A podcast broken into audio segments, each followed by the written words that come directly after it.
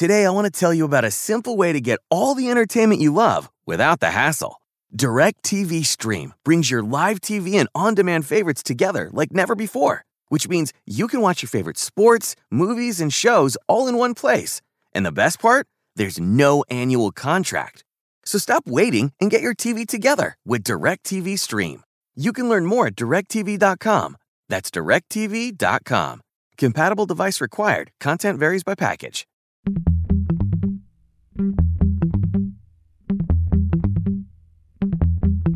You know I'm right. Episode 30, the big 3 0, right here on WG Sports Radio Network. I'm Nick Durst.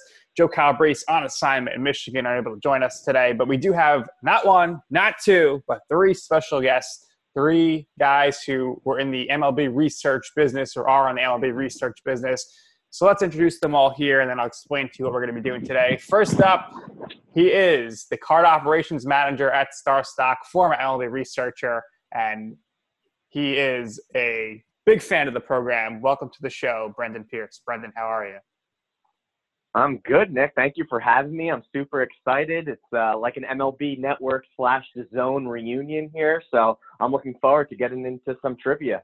There we go. Next up, we have the associate producer at WJAR TV in Providence, Rhode Island, and of course, you know him as a big fan of the umpires. He runs a great umpire Twitter account, and he once wrote an awesome open letter to Rob Manfred. And he is, of course, a former researcher with MLB Network as well. And he, he did some uh, research in the booths for the Red Sox. And he is Matt Couture. Matt, welcome to the show. Thrilled and thrilled and a pleasure to be here. All right. And last but not least, we have the man who is an author of Bonded at the Seams Baseball in Our Lives and Baseball Card Generations. He is a contributor for Fansided. He, of course, is the Emmy Award winning freelance researcher at MLB Network. He is Matthew Orso. Great to be here, Nick, and great to see Cooch. Great to see Brendan. It's going to be a lot of fun. All right. So, for our listeners at home, so no one gets confused, we got two Matts here. So, Matthew Orso will be Orso, Matt will be Matt, and Brendan will be Brendan. Orso, we got to start with this, though. You recently did an interview with Brian Cashman. How crazy was that, and how did that come together? Oh my gosh, that was insane. Um, I won't bore you with like the long story details, but we were able to get the interview. Um, he gave us a lot of great quotes. Um, I was able at not only Cashman, I got an interview with Ottavino, um, Boone, and Schmidt. So that was it was just really cool. It was like a real whirlwind of a couple of weeks. Excellent. So you know we've we've all seen your books and whatnot. So why don't you explain to us? Because this is a big topic of discussion at MLB Network last season the Orso method and who in the MLB today has the highest Orso method score? Is it Mike Trout, as it would appear, or have you not yet calculated that? Oh my gosh, you know, that's a blast from the past. I wrote the Orso method when I was in high school. That was about 10 years ago. And honestly, I'm embarrassed. I think I forgot what it was. what? I'm gonna, I'm gonna be honest here. I kind of forgot. Anybody want to help Orso what the, the, the Orso method is? I could only imagine what the Orso, ma- Orso method is. My God. Oh my gosh. It's oh. better. It's better than it's better than war. Was it was it the total was it the total base advancement efficiency? I think it was like you added up like batting average and home runs, and then you divided or something. Oh my I'll, gosh! I'll have to go check out your book. I think. Oh my gosh, my book is not currently with me. I wish. Wait, is it? No, no, it's in, no, it's in my other house. Dang it! I can't even run and use that as a cheat sheet.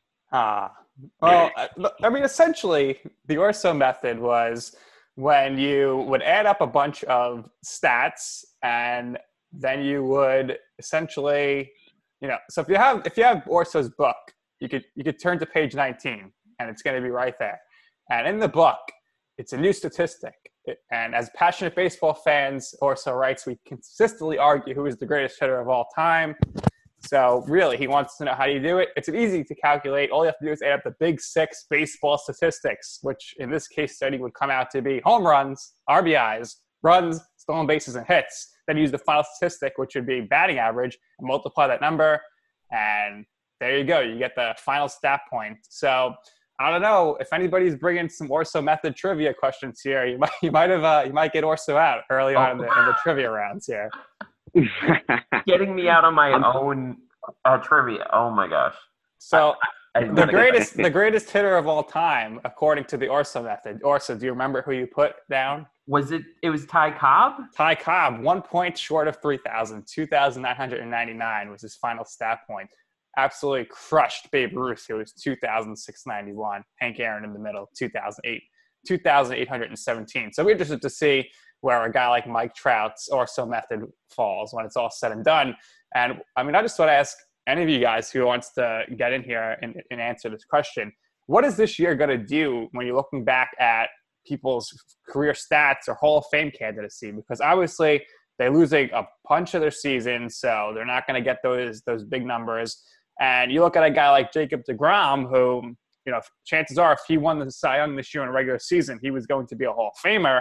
Now people might say, "Oh well, he only went two and zero and he won the the Cy Young." So I guess Brendan, what do you what do you think about how this year is going to impact Hall of Fame candidacy down the road? I mean, I, I definitely think it's very interesting just because it's an interesting topic because are you really going to look at an MVP in a 16 in a 60 game season the same way that you would somebody who won an MVP throughout a 162 game season?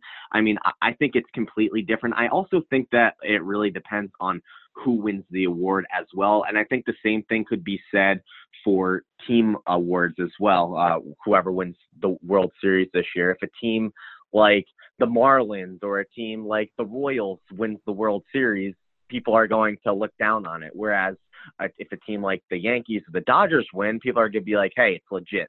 And I think the same thing could be said when it comes to these MVP and Cy Young awards. It really depends on who the winner is. Um, and I think that will have a huge impact. If it was a guy like DeGrom, I think people would be like, hey, this guy's been the best pitcher the past two years in baseball. Whereas if you had somebody like Dylan Bundy, who's had a terrific start to the season, if he wins a Cy Young after a year after he just looked absolutely terrible for the Orioles, I think people would be like, hey, is this Cy Young legit? Probably not. So I definitely think it's a very uh, interesting discussion. Um, but I just think you have to look at this short 60 game season with a grain of salt. Orso. Is it weird when you're, you know, giving stats to on-air hosts and you're like, yeah, he leads the league in home runs. He's got nine on August 16th. It, it, it's definitely weird. Um, I, you know what? I've been going back and forth on this. I think that this season in itself will go down as a historic year, and I don't think that will necessarily take away from you know whether a Cy Young should count, whether it should not count. This season overall is just going to be the weirdest one in baseball history by far, and I think it's going to be in its own category do I think whoever wins the World Series is legitimate? It's tough to say. I would lean more towards yes because of all the challenges you face this year over a particularly another year with quarantining, with COVID testing, with not being able really just to associate normally. Um, so I would say it's a legitimate year, but for unlegitimate reasons. Yeah, it, it's tough when you have like a team like the Cardinals who play like five games. It's it's crazy. Uh, Matt, Joe West gets screwed big time this season, right? Well, he'll get the he'll get the record next year, and So, so for for the non the non Joe West fans listening to the show, what what's the record? uh, will be all time. Will be all time. Most games uh, umpired. It'll never be touched again because of the replay room now, where the umpires go into the replay room, so they don't work as many games on the field. So he'll pass Bill Klem uh, somewhere north of 5,300 games, and uh, and he'll he'll that should happen early next year, uh, where he has the all-time record sewn up. Orso, what would you think about Gotta- what would you think about like a guy like Joe West joining MLB Network and coming in as the as you know the Mike Pereira from the NFL? And I think I think they should, or at least Fox maybe for the World Series should bring in uh, a former umpire. I think it would add a lot to the broadcast. I, I agree. I think adding former umpires would create a new dimension of things. It would give an additional perspective. Um, can you imagine having someone like Harold Reynolds and like then Joe West just joining and just like seeing that dynamic on television? It would be amazing. And I think it creates I, I think it adds more, and it would be really interesting to see. And I hope that someday that happens. Yeah, and I think uh, Joe West could do a good job of breaking down the robot umpire calls. What do you think about robot umpires? And you think they're going to be coming soon? oh, I have this like, uh, what was that movie back in the 80s with like robots taking over the earth, or was that the 50s? There was a movie with robots taking over the earth, and I feel like we're getting closer to that. So I'm kind of like avoiding the whole robot umpire thing at the moment. Uh, Brendan, no, thoughts on I am the robot jump umpires? In on that. Wait a minute. Wait a minute. Who has to interject? Are you kidding me? Come on now. Now, this year there have been a couple of occasions where, according to the the box, you know, the call has been correct, and the fans still get all upset, or the player gets all upset. So you're never going to satisfy anyone. You'll have people turning around. You had an, an ejection in the Arizona Fall League for a player arguing with the umpire based on a robot umpire call. It's just part of the game of baseball. And uh, this year, I think with this extra inning rule, I know some people like it, but I think we've seen that any anytime you try and change the game too much, to me, it cheapens it cheapens things. I would agree, Brendan. What do you think about the these these rule changes for this year? I think the DH probably here to stay, but I don't like this you know tenth inning runner on second rule. I think it's really hard hard to watch and it takes away some legitimacy from results of games because uh, I think Orso probably would know the statistics on this, but I think that the the visiting team has won the games more often because there's more pressure on the home team in the bottom of the tenth to to put a run on the board to tie it. What do you think, Brendan? Yeah, I mean, I, I'm just not a. I'm more of a traditionalist myself. Being a diehard Mets fan, I, I'm more of a traditionalist where I don't really love the DH, but given this year and uh, the circumstances with injuries and pitchers hitting, and uh, w- with the expanded rosters, I think the DH this season, I have I have no problem with it. But to your to your point, Nick, like I feel like the DH is really here to stay. But the one rule that I really uh, have a problem with is the three batter minimum. Um, I, don't, I'm not exactly in love with that one just because if a relief pitcher comes into the game, they walk a batter on four pitches, they throw the second batter is starts the at bat with two balls. He clearly just doesn't have it today. Yep. And now you have to have him leave him in to face an additional batter. Like I just don't really love that rule. Um, I understand you have to try to find ways to fasten the game and stuff like that. But I just don't really love the uh, significant rule changes because uh, it's affected the game, and I get uh, trying to quicken the pace of the games. But um, I think there are other ways to do to do that. Yeah, I'm not sure if it's really saving that much time. Um, obviously, we're not really seeing the full impact this year just because everything's so different anyway. But Orso these seven inning doubleheaders. I, I understand why they're doing them, but for, for have the eighth inning start with a runner on second, that makes no sense to me. I think they should still, you know, let the eighth and ninth be played in extra innings without the runner on second. And I think the same thing for a nine inning game. You got to at least have the tenth or eleventh inning with no runner on second. But what are your thoughts on runner on second to start extra innings? I personally don't like it. It's just like it's not. I, I'm like Brendan. I'm a traditionalist. I just don't. I, I get it for this year. I get it, like the seven inning double headers for this year because we don't want clubs associating with each other too much, and you want the games to end even quicker uh, than normal. But it's just like runner starting at second, but the, he didn't earn his way there. Right. There's no you don't i don't know you don't do it in my book. You don't shorten the games because so many comebacks look what happened uh, in yesterday's uh, a's giants game. The a's were down seven to two in the ninth inning. If that was a doubleheader game in seven innings the a's don't win that game and that's a loss. There are two innings to make up ground Earlier this year, Yankees lost an 11 to 7 game against the Phillies, but they were coming back in that seventh inning. They could have had two more innings to win the game. That right. probably cost New York a win. So especially you know what? With, especially with Jonathan Holder able to pitch. Oh my no, no, he no. Bad. I do not want Jonathan Holder anywhere near a one-run game or any a two-run game, maybe even an eight-run game. So just keep him away. Keep bad. Keep him away. Matt, what do you think about? Tell us these, how you these, really feel. Tell us how you feel. Matt, what do you think about these pitchers who, like, you know, they get a loss in the tenth? You're like, oh, did they get many runs? No, no, they didn't get many runs. It's the run. The run is unearned. The runner scores. It's it's just crazy, and it, it, it's impacting stats. It's not fair.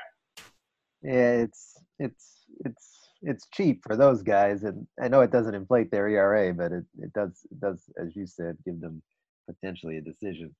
So I mean, I don't like it. I understand the need to get off the field this year, though, and not play an 18 inning game, which is to me why I wish if the circumstances are such that you have to change these rules that you wouldn't have played. I mean, I understand people want to see their live sports, but to me, the product is not what it used to be. Uh, obviously, I mean, they've tried some virtual fans on Fox, they've tried different things. I almost wish it didn't happen in this form. I really do.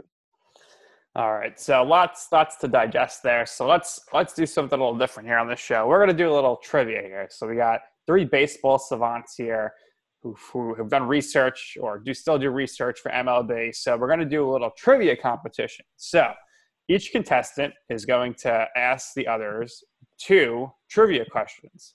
And this is how it works. Whoever answers the question, if they get it right, they get a point. If nobody gets the question right, asker gets the point. So we will start with Mr. Orso, who is going to ask his question, and it's going to be a free for all here. So Matt and Brendan, you know, first come, first serve on the answer. If there's multiple answers, then obviously you both get the chance to get the point. But you could also give both answers so no, nobody else in the competition gets a point. So, gentlemen, are you ready for some baseball trivia? Let's do it. Let's go. All right, Orso, take it away with question number one. All right, guys. There are two players in postseason history to have multiple grand slams for their postseason career. Can you name them? Hmm. I think one was recently, wasn't it? Uh, within the last 10 years. Oh, no. Mm. Hmm. No shooting here. Now I want to say JD Drew because I remember the one, but I don't remember another one. Not JD Drew. Any guess, Brendan? Mm. No. Let me think.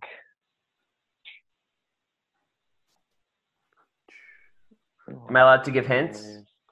If you want to give a hint, but then it, you might you might risk the chance of losing the point. Oh, you know, you right. Uh, yeah. What was was it postseason or World Series? Uh, it's postseason, not World Series. All right, we'll give it 10 more seconds here. 10, 9, 8, 7, 6, 5, 4, 3, 2, 1. Or at least, at least Matt gave a guess. Uh, Brendan not even giving a guess. All right. I don't. so I don't. I don't have a guess. No, Orso, nothing. what is the answer? Point to Orso. Orso winning 1 0 0. What is the answer? So Jim Thome, grand slam against David Cone in Game Six of the '98 ALCS, and then a grand slam against Boston's John Wasdin in Game Two of the '99 ALDS, and Shane Victorino against CC Sabathia in the NLDS of 08, and Detroit's Jose Veras in Game Six of the 2013 ALCS. There you have it. Anybody done, Orso. thinking Well thinking that done. way at all? No. I should have remembered Victorino. You should have. I You're had- up in Boston. All right. So now Orso gets his point, and we'll move on to another asker. So Matt, you get your question here, and we'll see if you can stump Orso and stump Brendan. All right. Which former Red Sox, Twins, and Mets pitcher was the first person ejected for arguing a call made by the TrackMan robot umpiring system? Oh, Viola? Red Viola. Sox, Twins, and who? Oh, Oh, point goes Matt, to Orso. He's got it. Yeah. yeah. Orso up two nothing here. Looks like he's going to blow out his competition. As expected. So why don't you, uh, Matt, give the give the audience some backstory on that? So this was in the Atlantic uh, League last year. They were testing the TrackMan system. It was an agreement between MLB and that league to test out the uh, the robot umpire. Essentially, it was piped through an earpiece to the on-field umpire who stood in his normal home plate position. And I believe I'm not too positive. Frank Viola was either upset that the umpire had not overridden the system because they had the opportunity to do that if they felt that the call was egregiously in error, or he was upset with what the system was calling, and uh, he he took up for his pitchers and the umpire point. You know, they told him to point to their ear to indicate to the aggrieved person that, that they hadn't called the pitch, the robot had called the pitch, or whatever you want to call it. And uh, Frank did not like that, so he was he was thrown out and and uh, talked about his displeasure with the system after the game, which of course I appreciated. There you have it. I uh, recently went to. A- COVID 19 is still around, but that doesn't mean the Army ROTC programs are not there for you. Earn scholarships for school and pursue the career you want. The Leadership Developing Army ROTC classes will give any full time student the focus and resources that can open doors down the road. Start sharpening the skills that will carve out your future today. Learn how at goarmy.com/rotc. Army ROTC, now accepting college scholarship applications. Visit goarmy.com slash money for college. An Atlantic League team game, Somerset Patriots. Happy to report that there was no robot umpires, but they only played seven inning games. So it was interesting, but at least they were able to play baseball and fans were allowed in the ballpark. Moving on to Brendan here. Brendan, hopefully this is a good one because Orso may be able to pull away with an insurmountable lead here if he gets this one right. I know, and I- I'm kind of scared because I feel like this question's right up Orso's alley, but uh, I'm going to ask it anyway. Um, but who was the first major league player to have an AAV over $1 million? Oh, was it Catfish Hunter? Nope. Reggie. Nope. Ooh. Matt, no guess? I have no idea. Hang on, I'm. I, I oof. I know I've heard this before. Uh, bu- bu- bu- bu- bu- had it had to have I been feel like it, seven, late seventy. Was it Dave Winfield? nope. Dang. All right, so the point is going to go to Brendan. Brendan, who was it? Nolan Ryan, 1980. You're the right there, Orso. You're right there, knocking on the door. Oof. Libber flabber. All right, so we got Orso two, Matt zero, Brendan one, and now we go back to Orso for his last question. All right. Okay, boys. Since the turn of the century, there have been just three players to have at least 150 RBI in a season. Can you name them?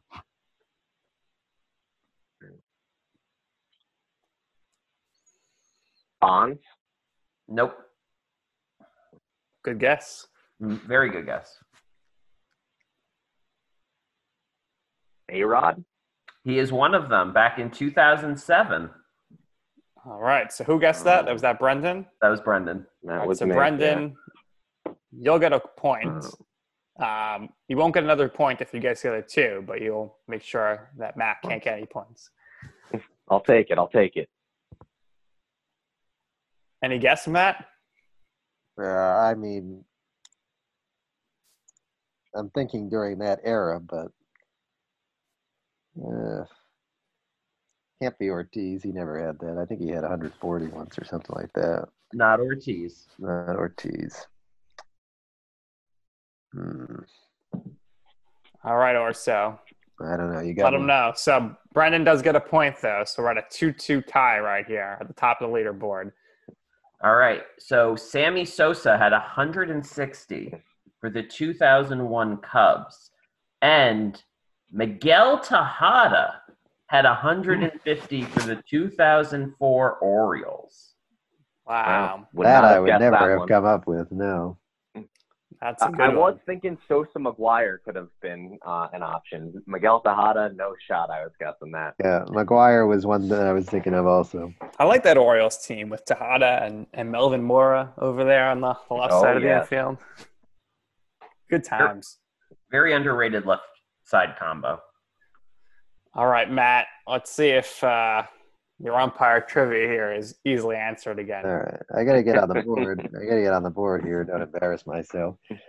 So here's the question: Who was the first umpire to appear in MLB history with a triple-digit uniform number? Oh my Oh gosh. my he a- he asked us the other day. Can I go back to uh my No, you may not. with Matt?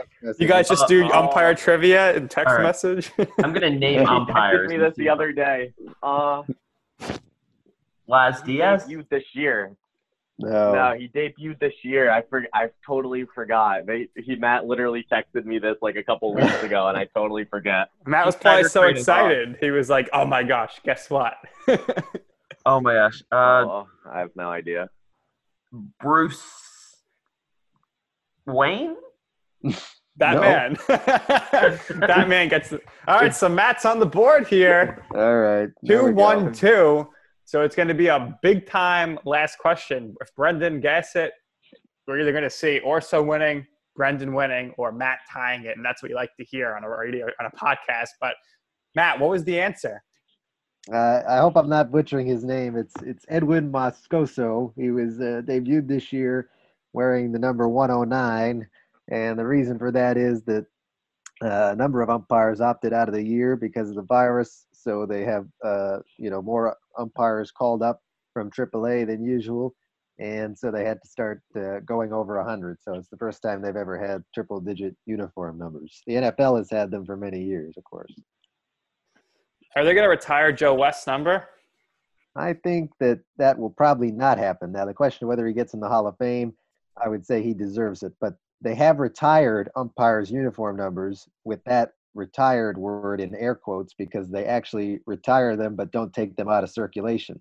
And that's why they never have gone over 100. So there are a list of, you know, 10 or so quote unquote retired numbers in the umpires' media guide yearly, but they don't actually take them out of circulation.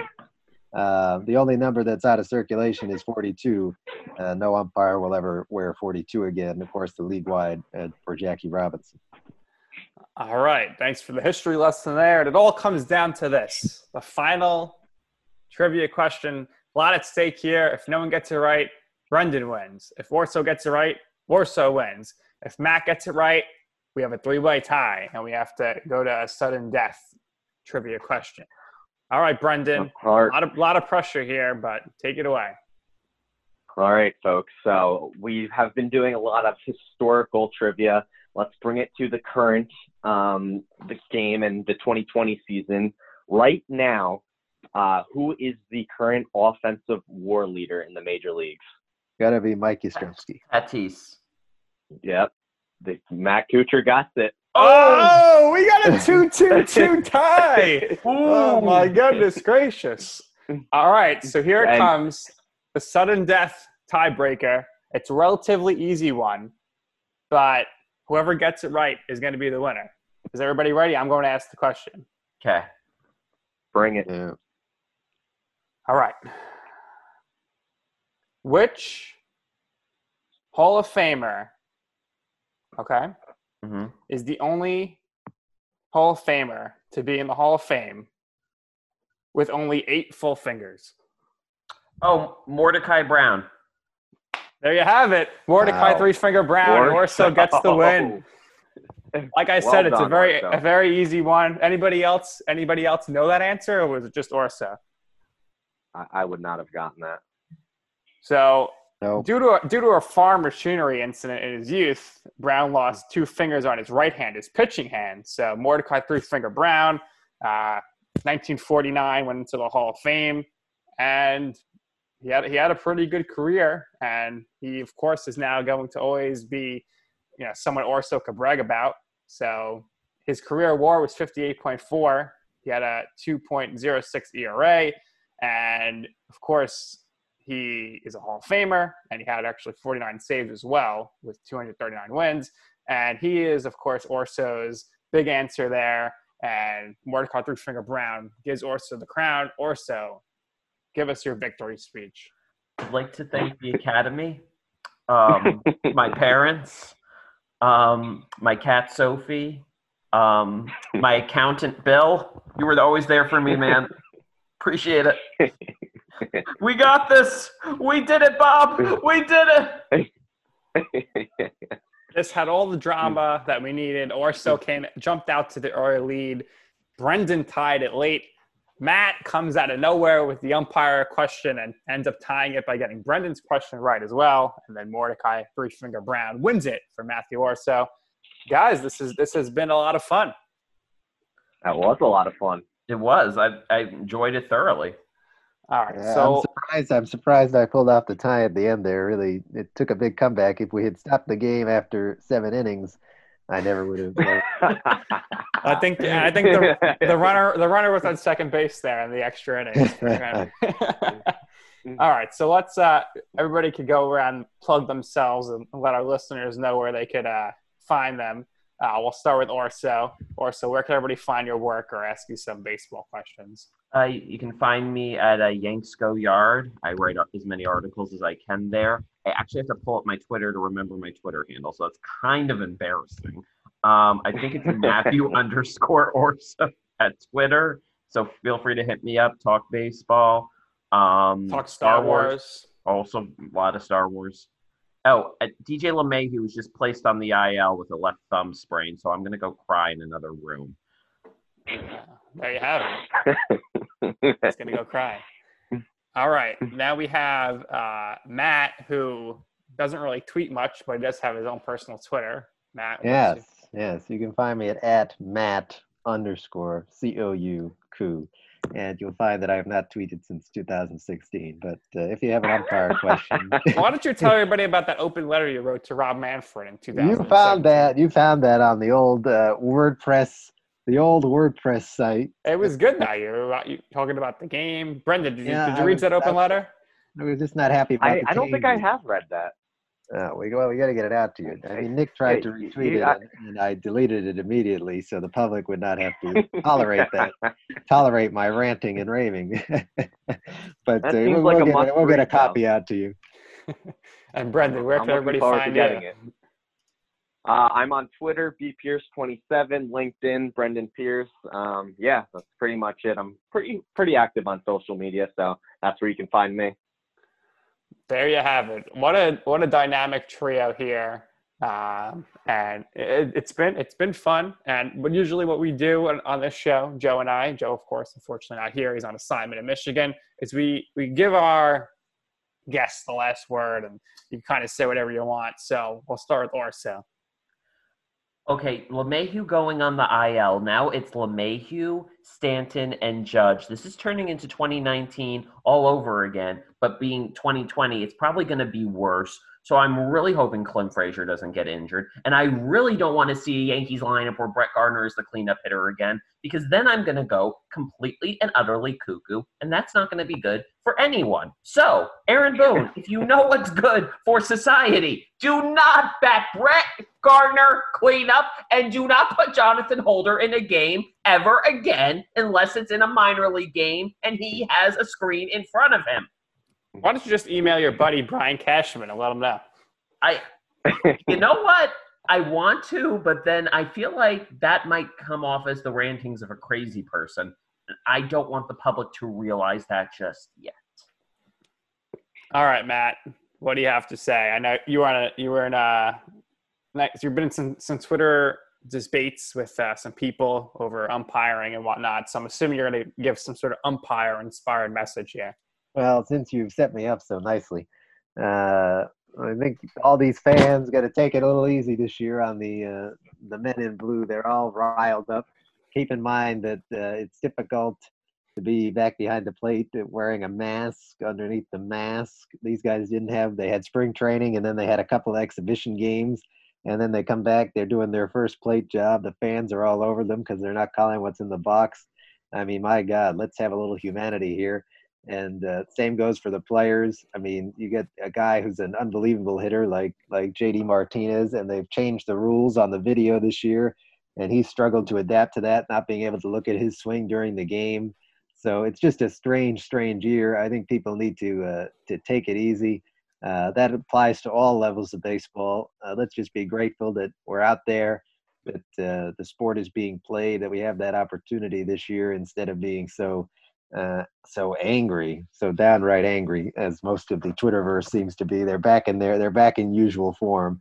Uh, you know, I think they. Why do you think that Twitter and um, the media made such a big deal over Strasburg getting ejected from the stands? Like, wait, they kept showing that highlight, but it was totally irrelevant. I mean, then the next pitch, Alonso gets called out on the same spot where it was balls. So, what do you, what did you think about that? It was a funny clip. That's why it that's why it made the rounds. But uh, you know, the thing is, there's no fans this year, so the umpires can hear everything that comes out of the out of the well, in this case, the stands or in general the dugout. And it's you know a different umpire going to have a different tolerance level of, of what's coming out of there. But uh, you know, Carlos Torres was back there, and he did give him a warning. He he told the told him to knock it off, and Strasburg decided he would enjoy watching the game in the air conditioning, so off he went. give us give us your Mount Rushmore of uh, umpires, real quick. well, that's an interesting question because if you if you look back in in time, Bill Klem would have to be on there just on the basis of his uh, his games and his, his stats. I mean, Bill Klem, you think people complain now that guys have a quick trigger? I think he had over 300 career ejections. I'd have to look back, but I mean, Bill Klem was prolific in uh, tossing guys from the game back when the pictures were in black and white. But uh, Bill Klem and Joe West certainly start start that that Mount Rushmore. How about Angel Hernandez? Well, I'm a fan of Angel. Uh, of course, he doesn't have any the historic any anywhere near the historic amount of games as uh, as Joe West or or anyone like that. But uh, I think he's a, a damn good umpire. All right, Brendan, Take it uh, away. Yeah, last my uh, time to shine, I guess, would be. Uh, I just hope that we get through the rest of the season is the biggest thing. Just the fact that uh, the what from Mar- mid March to about June, July, there was really no sports going on at all, and now the fact that uh, sports are finally back on the TV. It really ha- coming home and being able to turn on the Mets game and stuff like that is really there's no better feeling because it's some sort of normalcy. And I know the season is anything but normal, and um, there are a lot more important things going on in the world right now. But um, it definitely makes you feel a lot better when you come home and I get to turn on SNY and watch the Mets, the Mets games, even though they are extremely stressful at times. Um, the fact that we're in a position to be playing these baseball games and stuff like that, there's really um, no better feeling in the world. So hopefully um, they could keep it up and stay in a somewhat decent spot um, and complete the season. So hopefully we'll crown the 2020 champion. Hopefully. Orso, who do you have the Yankees beating in the World Series? Um, oof. I, you know what? I'm liking the Padres right now. I don't know why. I don't think they'll make it, but I'm liking the Padres.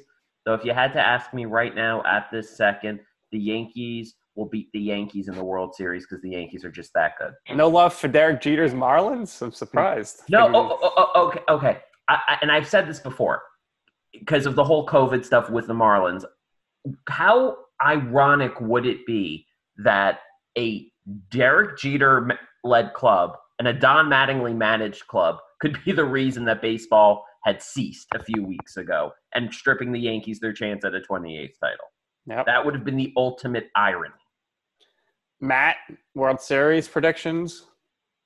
I really have this feeling, as most stories go in baseball, that uh, someone is going to overcome this type of uh, this uh, adversity, and and I think the Cardinals and the Marlins are two teams that would not surprise me to see there. Just looking at the long history of the game, it seems like to me uh, there's always some adversity that that eventual champion overcomes. Look at yeah. I mean, as of now, the Cardinals four and three, second in the division. They're they're a postseason team. So right. I mean, right. the thing that's been killing the Mets, Brendan, is that they played too many games. If they, if they played less games, they'd, they'd be doing a lot better.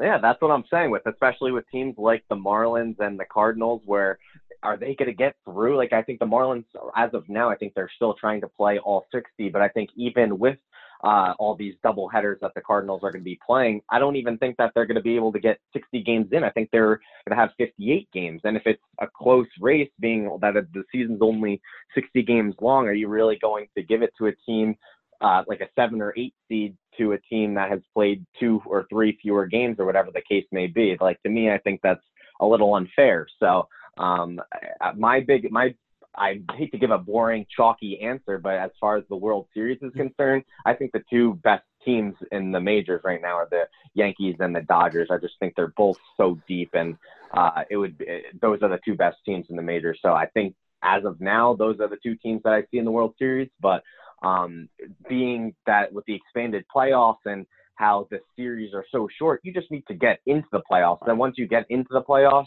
it's going to be a complete disaster with I would love to see uh, the 16 seed win the World Series. Wouldn't that? I mean, that'd be that'd be, be- funny, but that'd be bad because I don't want to see October I don't want to see 16 teams after this year in the playoffs. That's that's too much. No, I no. I really No, like the what the Rockies are doing, but I think because there's a rumor that there might be a postseason bubble in Los Angeles that'll benefit the Dodgers, and I, I see them losing in the World Series to the Tampa Bay Rays.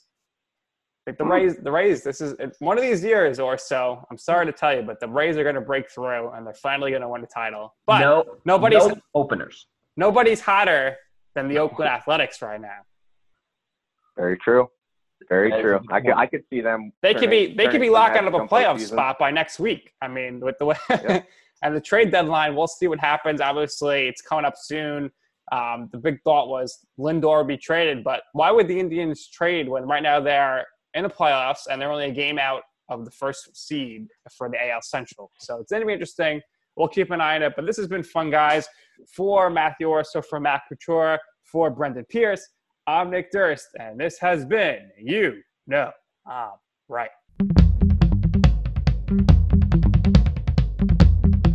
COVID 19 is still around, but that doesn't mean the Army ROTC programs are not there for you. Earn scholarships for school and pursue the career you want. The leadership developing Army ROTC classes will give any full time student the focus and resources that can open doors down the road. Start sharpening the skills that will carve out your future today. Learn how at goarmy.com slash ROTC. Army ROTC, now accepting college scholarship applications. Visit goarmy.com slash money for college.